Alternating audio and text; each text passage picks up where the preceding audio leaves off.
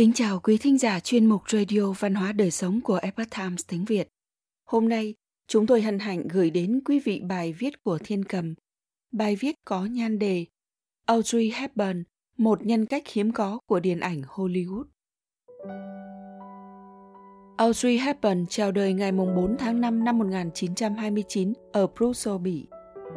Mẹ của bà là nữ nam tước Ella thuộc dòng dõi quý tộc Van Himstra ở Hà Lan. Cha bà là Joseph Hepburn Ruston, một người Anh nhưng lại mang quốc tịch Áo. Mẹ Audrey kết hôn với cha bà sau khi đã ly hôn người chồng thứ nhất và có hai người con trai. Còn cha bà sau khi kết thúc cuộc hôn nhân đầy báo tố với Cornelia Bishop đã lựa chọn đi bước nữa với mẹ bà. Tuy nhiên trong con mắt của tầng lớp thượng lưu, đây là một sự kết hợp đáng tiếc và sai lầm giữa tầng lớp quý tộc và giới tư bản. Joseph được đánh giá là một người đàn ông cao giáo, tự tin và sang trọng nhưng mang nhân cách phức tạp. Ông từng bị cho nghỉ việc vì quá nhiều chuyện ám muộn xung quanh, nói dối về sơ yếu lý lịch của mình, cùng tài khoa trương về khả năng, vị thế của bản thân. Sinh trưởng trong một hoàn cảnh phức tạp như vậy, lại mang một cơ thể ốm yếu, gầy gò. Audrey không thừa hưởng cho mình sự mạnh mẽ kiểu Hà Lan hay tính cách tự tin của một nhà quý tộc tuổi thơ và những biến cố trong cuộc đời thời niên thiếu đã ảnh hưởng sâu sắc đến con người và sự nghiệp của Audrey. Từ tuổi thơ êm đềm đến chiến tranh khốc liệt, Audrey trải qua những năm tháng đầu đời êm đềm dưới sự chăm sóc sát sao của những vú em và người đứng đầu gia đình. Đầu những năm 30, gia đình bà thường xuyên di chuyển giữa Brussels và Hà Lan. Căn nhà của gia đình bà ở Vev gần Anhem, Hà Lan luôn tràn ngập tiếng cười và niềm vui. Đó là những năm tháng vô cùng quý báu của Audrey. Vũ chủ nhỏ ở miền quê cho phép bà vùi mặt vào những cánh hoa hồng, ngồi thơ thẩn ở sảnh nhà, nô đùa hàng giờ không biết mệt mỏi, bơi lội trên sông, đi xe đạp, khám phá thế giới động vật và thỏa niềm đam mê với cây cối hoa cỏ. Đó là một tuổi thơ tự do nhưng cô độc, thiếu thốn tình yêu và sự chiều mến – Mẹ bà là một người giàu tình cảm nhưng lại không biết cách bộc lộ chúng ra ngoài. Còn bà luôn mong đợi một cái ôm từ mẹ. Vì thế, những năm tháng sau này, Audrey luôn tìm kiếm và mơ ước về một tình yêu đủ lớn. Quãng thời gian đen tối xuất hiện trong cuộc đời Audrey khi cha bà dần thể hiện quan điểm chính trị cực đoan. Ông ủng hộ Hitler và chủ nghĩa phát xít, trong khi mẹ bà, Nam tước Ella, là người gốc Do Thái. Thêm vào đó, sự tiêu xài phung phí và không biết quản việc kinh doanh gia đình của cha Audrey khiến nhiều bất động sản của gia tộc Van Himstra bốc hơi. Ông thậm chí còn ngoại tình. Chính vì những mâu thuẫn sâu sắc về giai cấp này mà ông ngoại Audrey buộc bà Ella phải ly hôn trong im lặng với Joseph vào năm 1938. Từ năm 1935 đến năm 1939, Audrey liên tục di chuyển giữa Hà Lan và trường học ở Anh với thể chất mong manh tính cách nhút nhát hay lo lắng việc phải thích nghi với những kỷ luật hà khắc của trường học khiến Audrey phải chịu nhiều áp lực. Bà có niềm đam mê duy nhất là âm nhạc và khiêu vũ. Biến cố quan trọng nhất trong cuộc đời nữ diễn viên là khi chiến tranh thế giới thứ hai nổ ra. Phát xít Đức đánh chiếm Anh, hai mẹ con Audrey phải di chuyển về Ahem, Hà Lan. Khi chúng đánh chiếm Hà Lan, bà phải trải qua quãng thời gian kinh hoàng của bạo lực và sự tước đoạt quyền con người. Cuộc sống quý tộc không còn nữa, thay vào đó là những bộ mặt khủng bố của quân phát xít và những ngày thiếu ăn thiếu mặc, bom đạn có thể dội xuống bất cứ lúc nào. Nhưng tinh thần Hà Lan không cho phép họ khuất phục trước kẻ thù. Audrey tham gia vào đội liên lạc thanh thiếu niên, bí mật đưa tin cho những người tham gia cách mạng Hà Lan thời đó. Và trong một lần khi đang đeo chiếc cặp chứa tài liệu, Audrey đã bị quân phát xít bắt. Thật may mắn, với trí thông minh của mình, bà đã trốn thoát. Nhưng bà phải nằm trong một chiếc hầm suốt gần một tháng, trong tình cảnh không ăn không uống, thiếu ánh sáng mặt trời. Điều này lý giải sức khỏe và thể chất suy yếu của bà sau này. Nhưng bù lại, Audrey rèn luyện cho mình một ý chí sắt thép, kiên định trước khó khăn, một tinh thần không chịu lùi bước và bỏ cuộc. Với sự giúp sức của Hoa Kỳ, tự do đã được trao trả cho Hà Lan vào ngày 5 tháng 5 năm 1945. Lúc đó, Audrey tròn 16 tuổi, cao 1m7 và nặng 40 kg. sống sót qua giai đoạn chiến tranh, nhưng Audrey không có trải nghiệm như một thiếu niên bình thường khác. Thời thơ ấu chính là những trang bị tốt đẹp duy nhất để Audrey bước vào một chương mới trong cuộc đời. Một sự nghiệp rực rỡ Audrey đã trở thành một huyền thoại của điện ảnh Hollywood, được bình chọn là người phụ nữ mặc đẹp nhất, là siêu sao với mức cắt xê khủng hàng top và những dấu ấn về thương hiệu riêng. Bà là người phụ nữ truyền cảm hứng về phong cách thời trang và phong cách sống. Từ lúc quyết định bỏ múa ba lê để theo đuổi nghệ thuật thứ bảy, con đường sự nghiệp của Audrey khởi sắc qua từng vai diễn. Đỉnh điểm đánh dấu cho thành công vang dội của bà là các bộ phim Roman Holidays, Breakfast at Tiffany's, My Fair Lady, Sabrina. Thành công này đến từ đâu? Trước hết phải kể đến tinh thần kỷ luật và sức chịu đựng bền bỉ của Audrey, được rèn rũa trong trường học ở Anh và cuộc chiến tranh thảm khốc. Dù tài năng xinh đẹp, nhưng bà luôn tỏ ra khiêm nhường và chấp hành mọi yêu cầu, luật lệ của đoàn làm phim cũng như giảp hát. Bà luôn tập trung, nghiêm túc trong từng vai diễn, tỉ mỉ luyện tập cho đến khi đạo diễn hài lòng. Ở bà toát lên sự tận tâm với nghề và mong ước cống hiến những gì hay nhất cho khán giả. Điều này không thay đổi cho dù bà có là một diễn viên nhạc kịch vô danh hay đến khi trở thành ngôi sao bậc nhất thế giới. Tiếp đó là bản năng thấu hiểu, tinh thần cao thượng và một lối sống tối giản. Quãng thời gian được tiếp xúc với thế giới tự nhiên tự do và lành mạnh mang đến cho Audrey một trái tim bao dung, trong sáng và chân thành. Audrey có trực giác thiên bẩm trong phim ảnh và một tư duy mạch lạc, cộng thêm dòng dõi quý tộc và sự giáo dục nghiêm khắc của mẹ Ella. Bà đã bồi dưỡng cho mình một nhân cách và phẩm chất đúng đắn. Lối sống này khiến bà không bao giờ ngủ quên trên chiến thắng, luôn vững vàng trước những cám dỗ của một ngôi sao.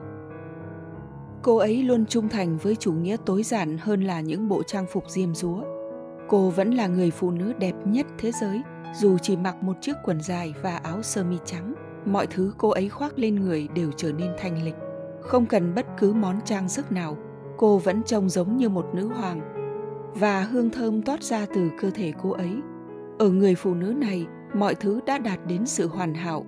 Đôi mắt long lanh, vẻ đẹp dịu ngọt, sự tinh tế của tâm hồn cô có thể thiếu một chút trưởng thành, nhưng lại có một cái nhìn lãng mạn về mọi vật, một phẩm chất rất có giá trị, nhưng lại thường bị bỏ qua.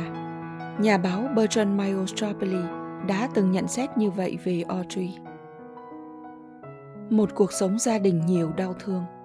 Luôn ám ảnh bởi cuộc sống gia đình không hạnh phúc, bị cha bỏ rơi và chứng kiến sự lạnh lùng của mẹ. Audrey khát khao nhận được một thứ tình yêu lớn lao như cách bà yêu thương người khác. Tuy nhiên, như nhiều người nhận định, sự nghiệp và hôn nhân của Audrey vốn không thể đi cùng nhau. Kết hôn với người chồng thứ nhất Mel Ferrer vào năm 1954, Audrey không được báo giới ủng hộ. Họ cho rằng Mel không xứng. Bỏ mặc những lời thị phi, Audrey vẫn luôn dành tình yêu to lớn cho Mel trong suốt 13 năm chung sống. Audrey không phải mẫu phụ nữ không coi trọng tình cảm gia đình Bà rất hiểu giá trị của giáo dục con cái nên sẵn sàng từ chối hợp đồng đóng phim để chăm sóc con, làm một bà nội trợ. Nhưng mèo luôn bị ám ảnh khi trở thành cái bóng của Audrey. Xung đột nảy sinh theo thời gian, bất đồng về quan điểm và khoảng cách địa lý khi mỗi người đều phải thực hiện những dự án riêng cách nhau đến cả vài đất nước. Cuối cùng, khi không thể hàn gắn những bất hòa, mặc dù Audrey đã chịu đựng tổn thương và vun vén hết sức cho cuộc hôn nhân này, cặp đôi chính thức đệ đơn ra tòa vào năm 1968. Bà luôn dàn vặt rằng mình phải chịu một phần trách nhiệm về sự tan vỡ của cuộc hôn nhân. Bà nghĩ mình nợ ông rất nhiều. Mel đã kiên trì và nhẫn nại hướng dẫn sự nghiệp cho bà từ khi Audrey mới là một diễn viên trong dạp hát, giúp bà kiếm được số tiền khổng lồ và cho bà một đứa con trai. Và số phận đưa đẩy Audrey tái hôn vào năm 1969 với một chàng trai quý tộc Ý, người kém bà 9 tuổi. Với bản chất lãng mạn, hào hoa, bác sĩ tâm lý Andrea Bogie đã quyến rũ Audrey trong lần gặp đầu tiên. Thận trọng từ cuộc hôn nhân trước, Audrey ban đầu còn dò xét, nhưng bởi bà quá cô đơn và cần một chỗ dựa. Audrey bước ra khỏi cái vỏ của mình để hòa hợp lối sống thích đi bar về đêm của Andrea. Bà chuyển từ Thụy Sĩ đến Rome, sống cùng chồng và có thêm một đứa con trai Luca. Khoảng thời gian này, Audrey tạm dừng sự nghiệp, chỉ tập trung vào xây dựng hạnh phúc gia đình. Nhưng biến cố xảy ra khi Rome xuất hiện những thành phần khủng bố. Audrey cùng con trở về điền trang La Paisible ở Thụy Sĩ, trong khi chồng bà vẫn ở Ý. Một lần nữa, khoảng cách và những bất đồng về tính cách lại khiến hôn nhân của Audrey đổ vỡ. Rốt cuộc, Audrey cũng phải chấp nhận thực tế rằng Andrea là một người hướng ngoại, thích những buổi tiệc tùng và đám đông, còn bà là một người hướng nội, thích một cuộc sống bình lặng, hòa mình với thiên nhiên. Cuối cùng, bà quyết định chấm dứt cuộc hôn nhân vào năm 1981. Ngay sau đó, khi đã chạc ngũ tuần, Audrey lại kết hôn một lần nữa với Robert Walters vào năm 1981.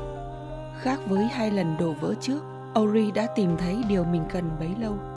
Anh ấy rất thoải mái, thanh thản. Anh ấy có sở thích và ý tưởng mạnh mẽ. Nhưng giống như tôi, anh ấy thực sự muốn chia sẻ cuộc sống của mình với một người khác và anh ấy sẵn sàng thực hiện những nhượng bộ cần thiết để đạt được sự hài hòa. Đối với Melfre, Frere, Audrey đã trở thành một bà nội trợ, chỉ quan tâm tới việc giáo dục con trai, nhưng bị ám ảnh bởi hào quang và sự nghiệp. Với Andrea Doherty, bà đã học được một bài học về sự ảo tưởng và cả nỗi đau. Với Robert Walters, bà là một người vợ, người mẹ hạnh phúc. Tâm nguyện lúc cuối đời Sau khi kết hôn với Robert, Audrey gần như đã bỏ lại cuộc đời diễn viên. Sau này, bà có thử thêm một vài vai diễn khác, nhưng phim ảnh không còn là đam mê đối với cuộc đời của Audrey. Bà lui về tận hưởng niềm vui tại điền trang La Paisible ở vùng Tolosana, Thụy Sĩ và chọn cho mình một con đường mới. Là đại sứ thiện trí của UNICEF từ năm 1988 đến năm 1992. Sự nghiệp của Audrey có thể được chia thành hai chương. Ở phần đầu tiên, cô được nếm trải tất cả những vinh quang mà người ta có thể mơ ước. Và trong phần sau, cô đem trả lại hết thảy những gì cô đã nhận được theo Leslie Curran. Vậy là những đứa trẻ nghèo đói Phi Châu, những đứa trẻ gầy trơ xương Somalia đã có thêm sự giúp sức từ bàn tay và tấm lòng thiện lương của Audrey. Một thời gian ngắn sau khi Audrey hoàn thành rất nhiều chuyến công du của mình vào năm 1992, với cơ thể ngày càng yếu ớt, nhưng bà vẫn quyết thực hiện một chuyến công du cuối cùng. Bà gặp một cô bé xinh đẹp khoảng 5 đến 6 tuổi đang xếp hàng trong số 600 trẻ mồ côi. Ori ngồi thụp xuống để vừa với tầm nhìn của cô bé. Cô bé trong ánh mắt toát lên vẻ rụt rè, bước một bước về phía trước, rồi lùi lại, do dự. Đột nhiên, cô bé lao mình vào vòng tay của Ori và ôm bà. Cái ôm này khiến tất cả sự xót thương trong tim bà với thảm kịch ở Somalia trỗi dậy và một cách sâu sắc cả sự chăn trở về số phận của chính mình. Vâng tôi đã chiến đấu, tôi đã có những nỗi buồn, tôi có vấn đề, như mọi người, không hơn, không kém. Nhưng tôi biết, ngay từ khi còn nhỏ, rằng tôi có một ngôi sao trên đầu. Nó luôn bảo vệ tôi, ngay cả trong những khoảnh khắc khó khăn nhất. Nó luôn như thế, là cuộc sống đang nháy mắt với tôi. Tôi không phải là người mộ đạo, nhưng tôi tin vào một điều gì đó có lẽ là sức mạnh của tinh thần con người. Audrey Hepburn đúc kết những trải nghiệm và đức tin của mình. Thật đáng buồn, Audrey sau đó bị chuẩn đoán là mắc bệnh ung thư đại tràng ở tuổi 63. Chỉ 3 tháng sau, vào đầu năm 1993, bà đã qua đời trong sự tiếc nuối của tất cả mọi người. Bất chấp sự khắc nghiệt của cuộc sống, Audrey vẫn giữ niềm tin thời thơ ấu trong mình. Bằng phép màu đó, bà đã dành cả đời mình để cứu rỗi chúng ta điều đó khiến bà trở thành một nàng tiên một pháp sư nhẹ nhàng lấy cảm hứng từ tình yêu và vẻ đẹp Hilbert de Givenchy, nhà thiết kế thời trang lừng danh, bạn thân của Audrey Hepburn, đã dành những lời tốt đẹp nhất nói về bà. Quý thính giả thân mến, chuyên mục Radio Văn hóa Đời Sống của Epoch Times tiếng Việt đến đây là hết. Để đọc các bài viết khác của chúng tôi, quý vị có thể truy cập vào trang web itviet.com. Cảm ơn quý vị đã lắng nghe, quan tâm và đăng ký kênh. Xin chào tạm biệt và hẹn gặp lại quý vị trong chương trình lần sau. Kính chúc mọi điều bình an và tốt lành đến với quý vị cùng người thân.